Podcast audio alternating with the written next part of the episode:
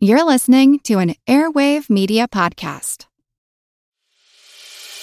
As a longtime foreign correspondent, I've worked in lots of places, but nowhere as important to the world as China.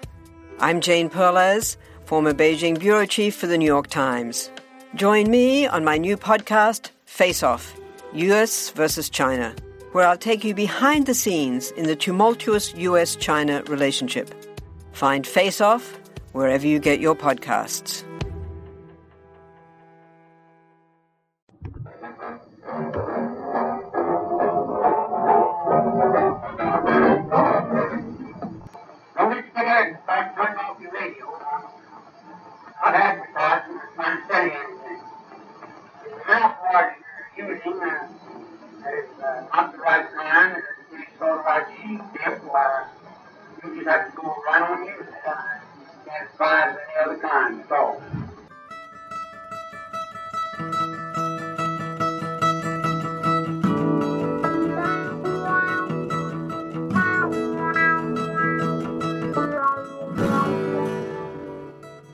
That is the voice of a one-time quasi-presidential candidate, Will Rogers.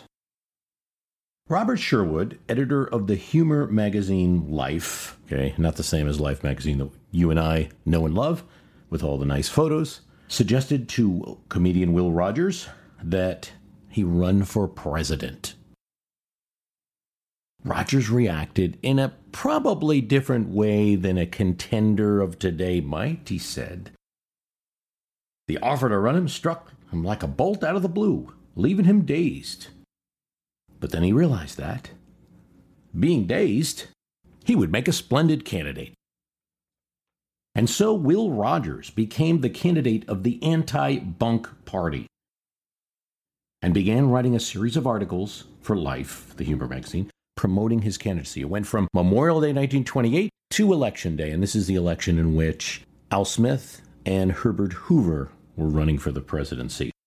But Will Rogers offered some interesting campaign choices. For instance, he said, "Whatever the other fella don't do, we will." And he said, "There'll be more wine for the rich, more beer for the poor, and moonshine liquor for the prohibitionist." He also promised that, if elected, he would resign, and he would make no campaign promises other than that. He received a good number of high-profile endorsements for his day, including Amelia Earhart, Babe Ruth, and Henry Ford. "Our support," he said, "will have to come from those who want nothing and have the assurance of getting it." I don't have a vote total for Will Rogers in the nineteen twenty-eight election. It is said that he gained a substantial write-in vote. He claimed to have won the District of Columbia. But probably the better known, in our time at least, is the nineteen sixty-eight candidate Pat Paulson. He was a regular on the Smothers Brother Comedy Hour, and he first announced that he was running for president in nineteen sixty-eight as the candidate for the straight-talking American government party. He repeatedly described himself as the common, ordinary, simple savior of America's destiny. "We cannot stand pat," he said. "We can be decisive, probably. United we sit. If elected, I will win."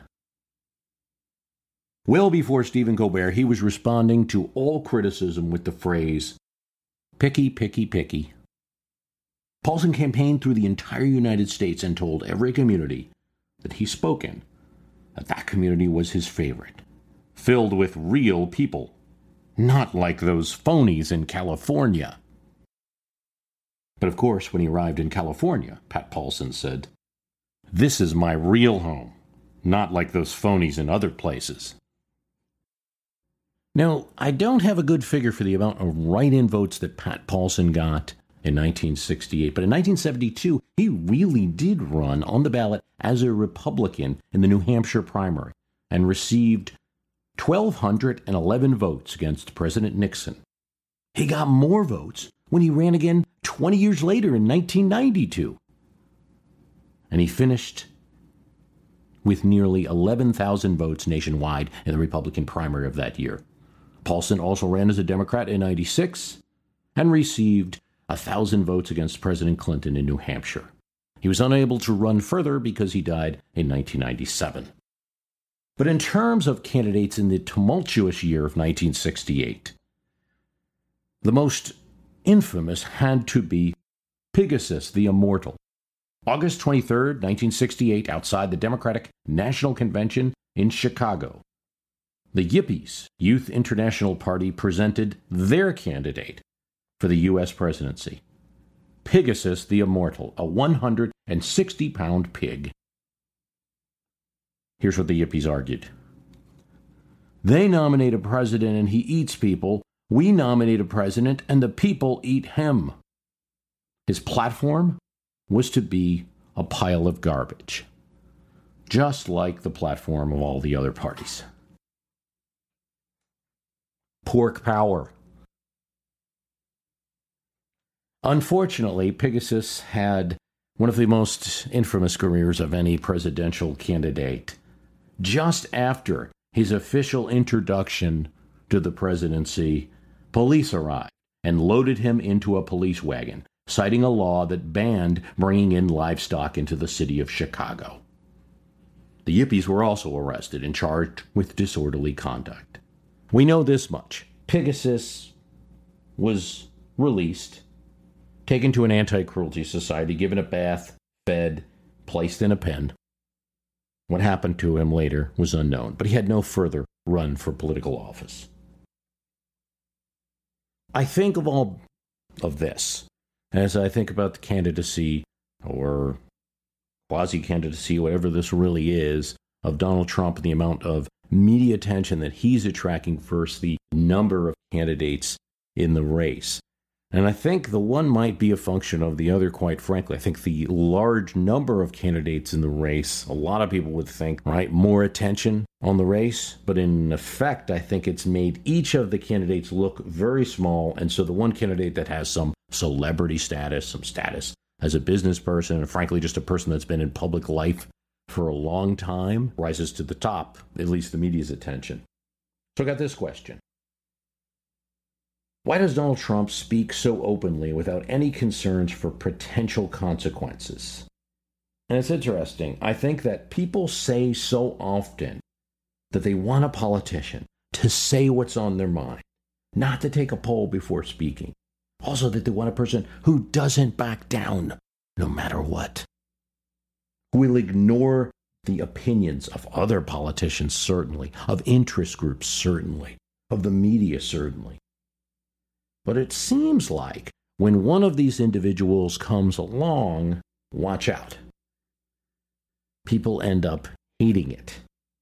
So I do think that nothing can be better for the business of professional consultants, midnight poll takers, and for that matter, career politicians who have some polish and can speak to a democracy of three hundred million people without offending people in big swaths. It turns out there's a little bit of a skill to it. And I think after somebody like a Trump has a good run, the value of those things goes up. But I think in this case, in twenty fifteen, the early going, there's so many people running, particularly for the Republican nomination, although the Democratic field is expanding too. Anyone who can keep that small percentage, first of all, he's going to maintain his place uh, in the Fox News debate. There's only going to be a limited amount of slots for that. And he's going to push some others out. So being the most outrageous candidate at this time has some advantages. I think he's made some really outrageous statements. I can't even fathom how a Republican candidate now would want to completely write off the Hispanic vote with some of the comments that he's made. But I know at least in the short game why he's doing it. Even when he made comments about McCain that had been roundly criticized by other Republicans, it hasn't really damaged him that much in the polls. Where I do think Trump will have some issues running into this is in the state-by-state primary races. So his national percentages, probably by being this outrageous figure, are really high. But in Iowa, I think he'll have issues. He might be a strong second. The actual primaries are where The rubber hits the road, I think, after Citizen United, even after there's an ability to raise more money. I still think that once you start having those state races, you'll see things filter out a bit. But his strategy right now is perfect for what this is, this early media campaign. I'm going to venture a guess, too, that if we consider Jeb Bush to have been the quasi-front runner for the G O P nomination, somebody like a Trump who's going to steal thunder, steal media attention, is actually going to damage that. Why? Well, it limits the front-runner's ability to put an end to the game. Because they're not necessarily the front-runner. They're not getting all the attention. They're not stealing the oxygen from everyone else. Because there's some other factor in the race doing that. So I almost think it acts as a shield for about four or five other candidates. Oddly enough, I think someone like a Trump is Scott Walker's best friend. You're going to allow them to build up a little. And for about four or five, they have that kind of shield that before Jeb Bush can consolidate his position as a front runner, the oxygen is being taken up by someone else. We talked about how in nineteen eighty-eight, Dukakis was able to one by one kind of eliminate the other seven dwarfs in his competition and become the front runner. He didn't have anything like a Trump in the race, kind of a black hole for the media, taking the attention before he could take lift and become front runner. So this is this is interesting for that reason. We will see how long it's lasts. I figure this. He is reckoning that a small percentage is valuing, probably overvaluing his say it like it is in a world they perceive as being run by controlling elites of left and right. With such small percentages, I suspect the supporters that he has tend to be rabid in their support and not easily turned off. I heard a supporter say this. He may not always be in the right, but he's never in doubt. You launch an independent campaign in twenty sixteen and start being outrageous like this, you're stealing a lot of thunder from that main campaign. Maybe you have a shot. The one thing goes all the way back to the Constitutional Convention is that there's a separate presidential election. It's not connected like it is in other countries, U K, Canada, other places, to the parliamentary or congressional election. It's its own election. And frankly, anyone can win. If they have enough support in enough states, they can triangulate the other two and win in any given four years. It hasn't happened significantly. Some people say Abraham Lincoln was the first third-party presidential candidate. I don't agree. I think that was the Republicans were a major party by eighteen sixty, in my opinion. Already ran in eighteen fifty-six. Major party. But some people say that. Fine. nineteen twelve, which we're going to talk about a little bit later, didn't win. But there's always been that shot. It just hasn't happened yet. You know, we don't really have, as we said, a person who ran with a kind of independent style winning the presidency. They were always connected to one party or the other. And as we've talked about so many times here, those parties have long roots in history. But you have had a couple situations where you've had independent governors. So I'm thinking of Lowell Weicker in Connecticut. Now, he was a former Republican, but always a moderate Republican, ran for governor as an independent. One of the things he said is, look, the best thing was when I was governor and I proposed a bill, a new tax, and the Republicans didn't have to take the blame for proposing it, and the Democrats didn't have to take the blame for proposing it. They could vote for it for different reasons, but they didn't have to be the ones to blame for it. They could both blame me, and that was very helpful. So there's an interesting dynamic that can occur with somebody who's a little more independent-minded, as I do think running for the Republican nomination or not, someone like Trump would be. But Lowell Weicker was a very calm guy. So you have another example. And in nineteen ninety-eight, Jesse Ventura, who had been a professional wrestler, won the governorship of Minnesota. And it's not something that's talked about a lot, and there haven't been a lot of those victories. There was Angus King in Maine, but haven't been a lot of independent victories since then. You know, there were mixed opinions on how he did. Some people actually came off and saying that Jesse Ventura did really well. Just on the numbers, came into office with a four billion dollars surplus in Minnesota, left with a four point five billion dollars deficit. But then again, the economy had declined between ninety-eight and two thousand two. Here's what the Republican House Speaker, Steve Sviggum, said at the time in Minnesota. There are times he just charmed you tremendously, you know, just very, very charming. And then the next minute, you'll be shaking your head and saying, you know, I don't want anything to do with this individual. He had a mix of proposals. In one hand, he had a massive property tax credit. On the other hand, he tried to, unsuccessfully, to expand the sales tax to include services, something a lot of policy groups think is necessary. I often don't know, particularly when it's something that's not in my zone of knowledge or in a local area to me. So I went on Reddit to see what some of the Minnesotans were saying about how Ventura was at the time or in, in a recent discussion, what they remembered. Here's a couple comments. I lived in Minneapolis for a year. Many people remembered him fondly, widely credited for the good light rail connecting downtown Minneapolis to the airport and Mall of America.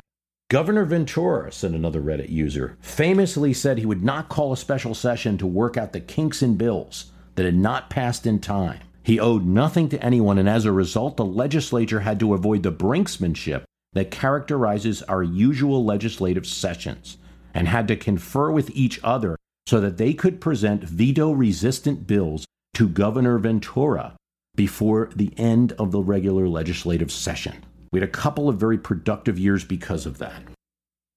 Here's another one. He wasn't especially bad, but he wasn't especially good. You know, and many of his big agenda items were like, this thing was unpleasant for me as Jesse Ventura, so it must change. Here's another one.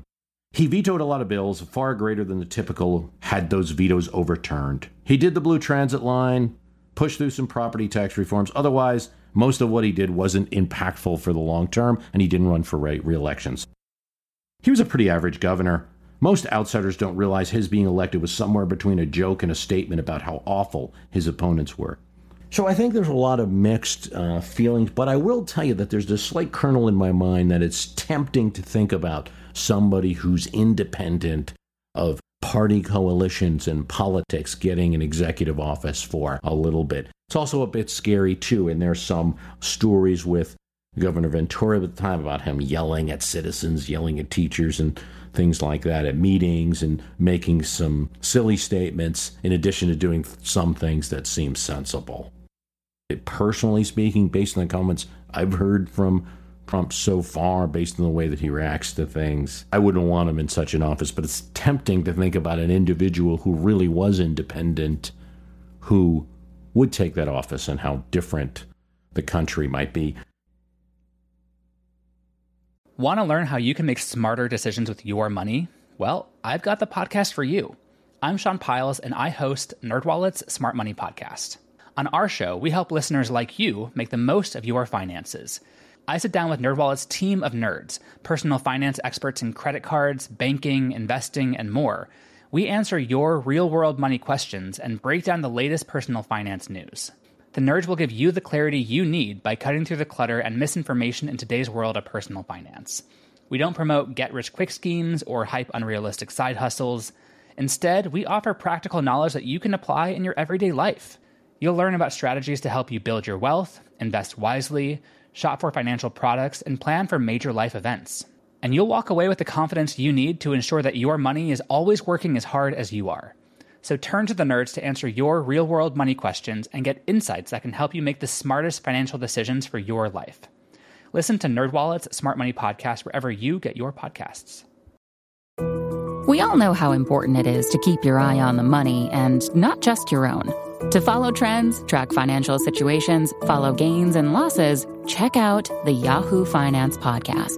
Every day, we'll give you a quick overview of the latest market and financial news that you need to know. You'll be able to hear about the biggest headlines in the business world in three minutes or less, right after markets close. It's perfect to listen to while you make another cup of coffee or work out a new budget. Check it out now. Listen to Yahoo Finance wherever you get your podcasts. That's Yahoo Finance wherever you get your podcasts. Well, given that there's a proposal for a deal with Iran, of course, Neville Chamberlain, my good old friend from last year, is back in the news. Uh, I like M J Shepard's comment on Facebook, and I'm going to read that about an article in the National Review that says how the Iran deal is shockingly similar to Britain and France appeasing the Nazis before World War Two. Just change the names, and you realize we are living through a repetition of Munich. I don't think that's the case, but let me read uh, M J Shepard's comments here. Ahistorical nonsense from someone who is supposed to be bright enough to know better. Prager, the author of the article, would do well to listen to Bruce Carlson's astonishing series on Chamberlain on his My History Can Beat Up Your Politics podcast. Thanks, M J. Really appreciate it. Couple of comments here. I always have a bit of a hard time because comments made about Munich on the internet are generally very fast, quick, right? And my analysis of what I felt the real situation was was Neville Chamberlain and, and Munich was a slow analysis that took three hours, but more than that, it took months, really, of research just to get, I think, all of the facts behind that case, behind what really happened. I do think that the whole analogy is used inappropriately in most cases, but I always have a bit of a hard time. My analysis of three hours of Neville Chamberlain doesn't sum up well, and I'm not going to try to summarize it now.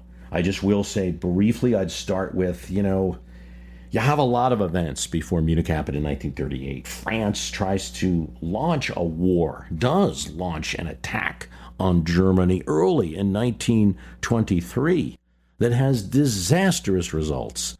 And so there already was an aggressive action that occurred. You know, the few years that Chamberlain bought, I believe, were needed.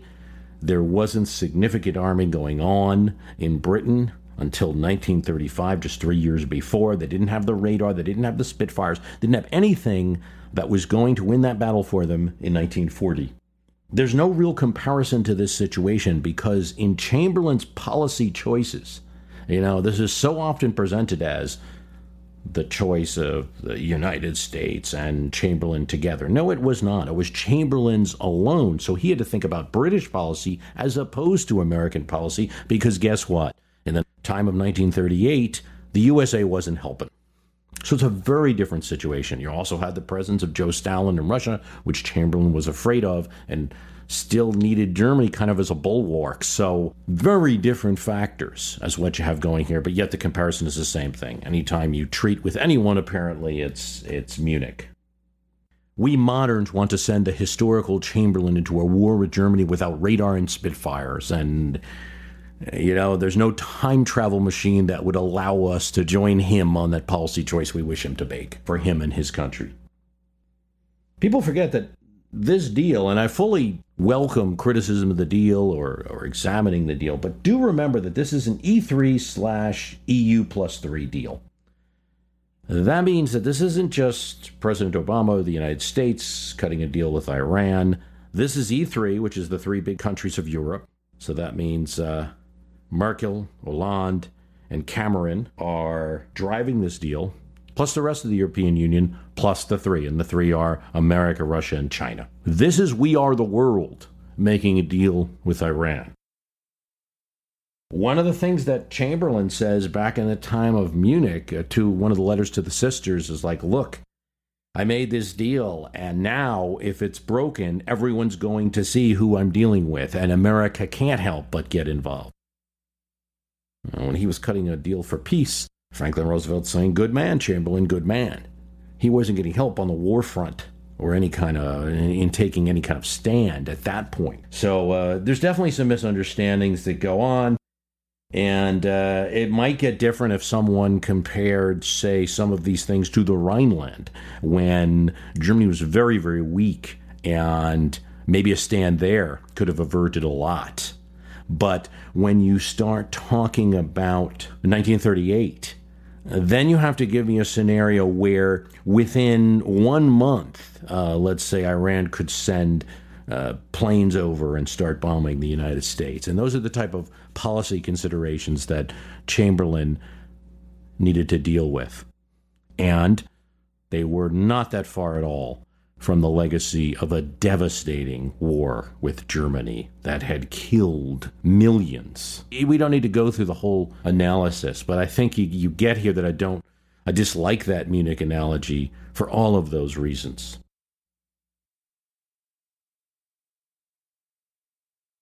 Okay, uh, since I talked about Trump and Jesse Ventura, I feel like I need to talk about something else as well, just to make this a meaty podcast. So a real quick question I got on Quora, which I think is interesting.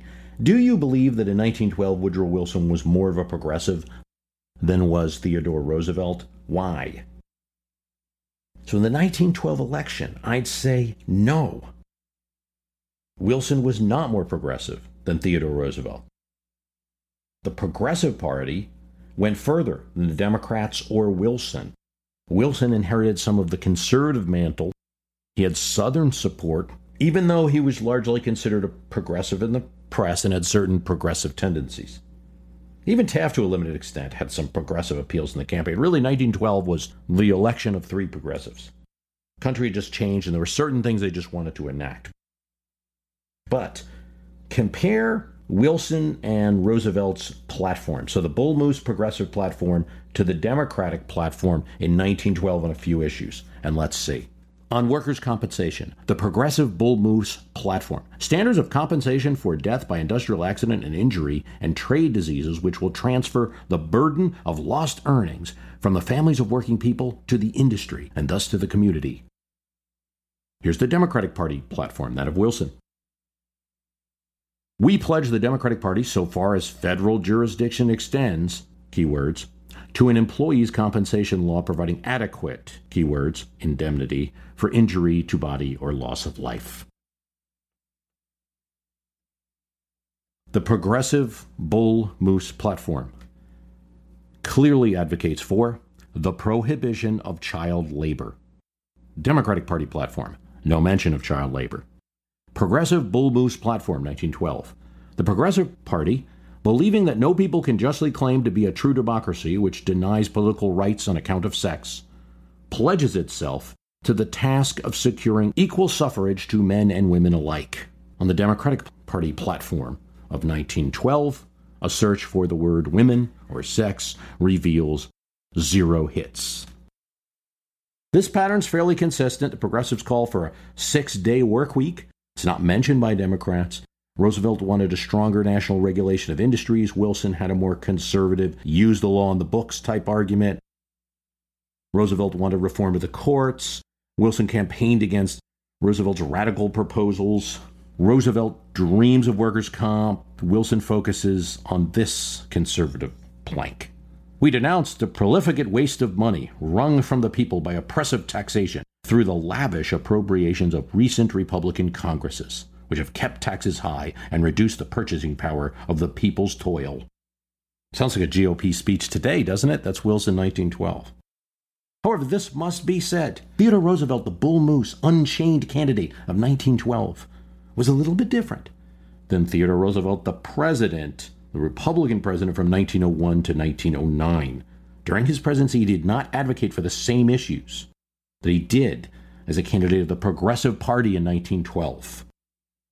But in nineteen twelve, he was divorced from the entire conservative G O P establishment after he walked out of the convention in Chicago and founded his own Bull Moose Progressive Party. President, he had to deal with the conservative G O P Speaker of the House, Uncle Joe Cannon, generally did not get around him. By nineteen twelve, thanks to a revolt by progressive Republicans and Democrats, Joe Cannon, who had blocked so much of what Theodore Roosevelt would have done in office, was out of power. That being said, Roosevelt's got some really progressive, kind of far out there proposals. One is, when an act passed under the police power of the state is held unconstitutional under the state constitution. He's particularly talking about child labor, minimum wage, some things that progressive state legislatures wanted. When it's held unconstitutional by the courts, the people, after an ample interval for deliberation, shall have an opportunity to vote on the question whether they desire the act to become law, notwithstanding such decision. Now, this means that if the court rules something unconstitutional, people would get a chance to vote to determine if they think it's unconstitutional. There'd be all kind of interesting possibilities, by the way, for both left and right, if such a provision were passed. Now, keep in mind, it's only if something that is passed by a Congress or by a state is ruled unconstitutional by the courts that the people get to vote, not the other way around. they hold something constitutional, it is what it is. Anyway, that's a proposal that Theodore Roosevelt had that was really far out there and never became law. You know, Wilson got a couple of things that he, he liked. Primaries were popularized during his presidency. He never got the initiative referendum that he wanted. But eventually, the eight-hour workday that was in the Democratic Party platform was instituted for national public works and extended later to railroad workers under his presidency. The Democrats voiced in their platform about making labor unions legal, blocking the use of antitrust against unions. They would pass laws to that effect. But generally, I'm reminded of a moment in the campaign trail in nineteen twelve where William Howard Taft, the current president, who had just had this bitter dispute with Roosevelt, and Woodrow Wilson meet each other. And they get along warmly. I mean, to some degree, I think Taft wanted Woodrow Wilson to win, and really for Theodore Roosevelt to lose more than Taft wanted the presidency for himself even. So there was more of a connection with the conservative Taft and kind of the quasi-conservative Wilson, although there were some progressive elements working as party too. And I think that it's correct to say that the, the Bull Moose platform was more progressive. And in certain ways, certainly if you look at progress on race relations, Woodrow Wilson set the clock back. On union uh, organizing in the United States, child labor, novel devices in international relations, I think Woodrow Wilson makes a contribution there. And both Taft and Theodore Roosevelt were for tariffs at a level that I think would be too high, uh, certainly for most Americans today, protective tariffs to protect American industries. So Wilson was a free trader, so the extent that you consider that to be an issue you consider progressive, Wilson was far ahead on that issue and got more done. So there you have it. I want to thank you for listening. The website is w w w dot my history can beat up your politics dot com. If you like the program, go to the website, make a donation. I am very grateful for those who have donated already. And if you like the program, please tell someone about it. Thanks for listening.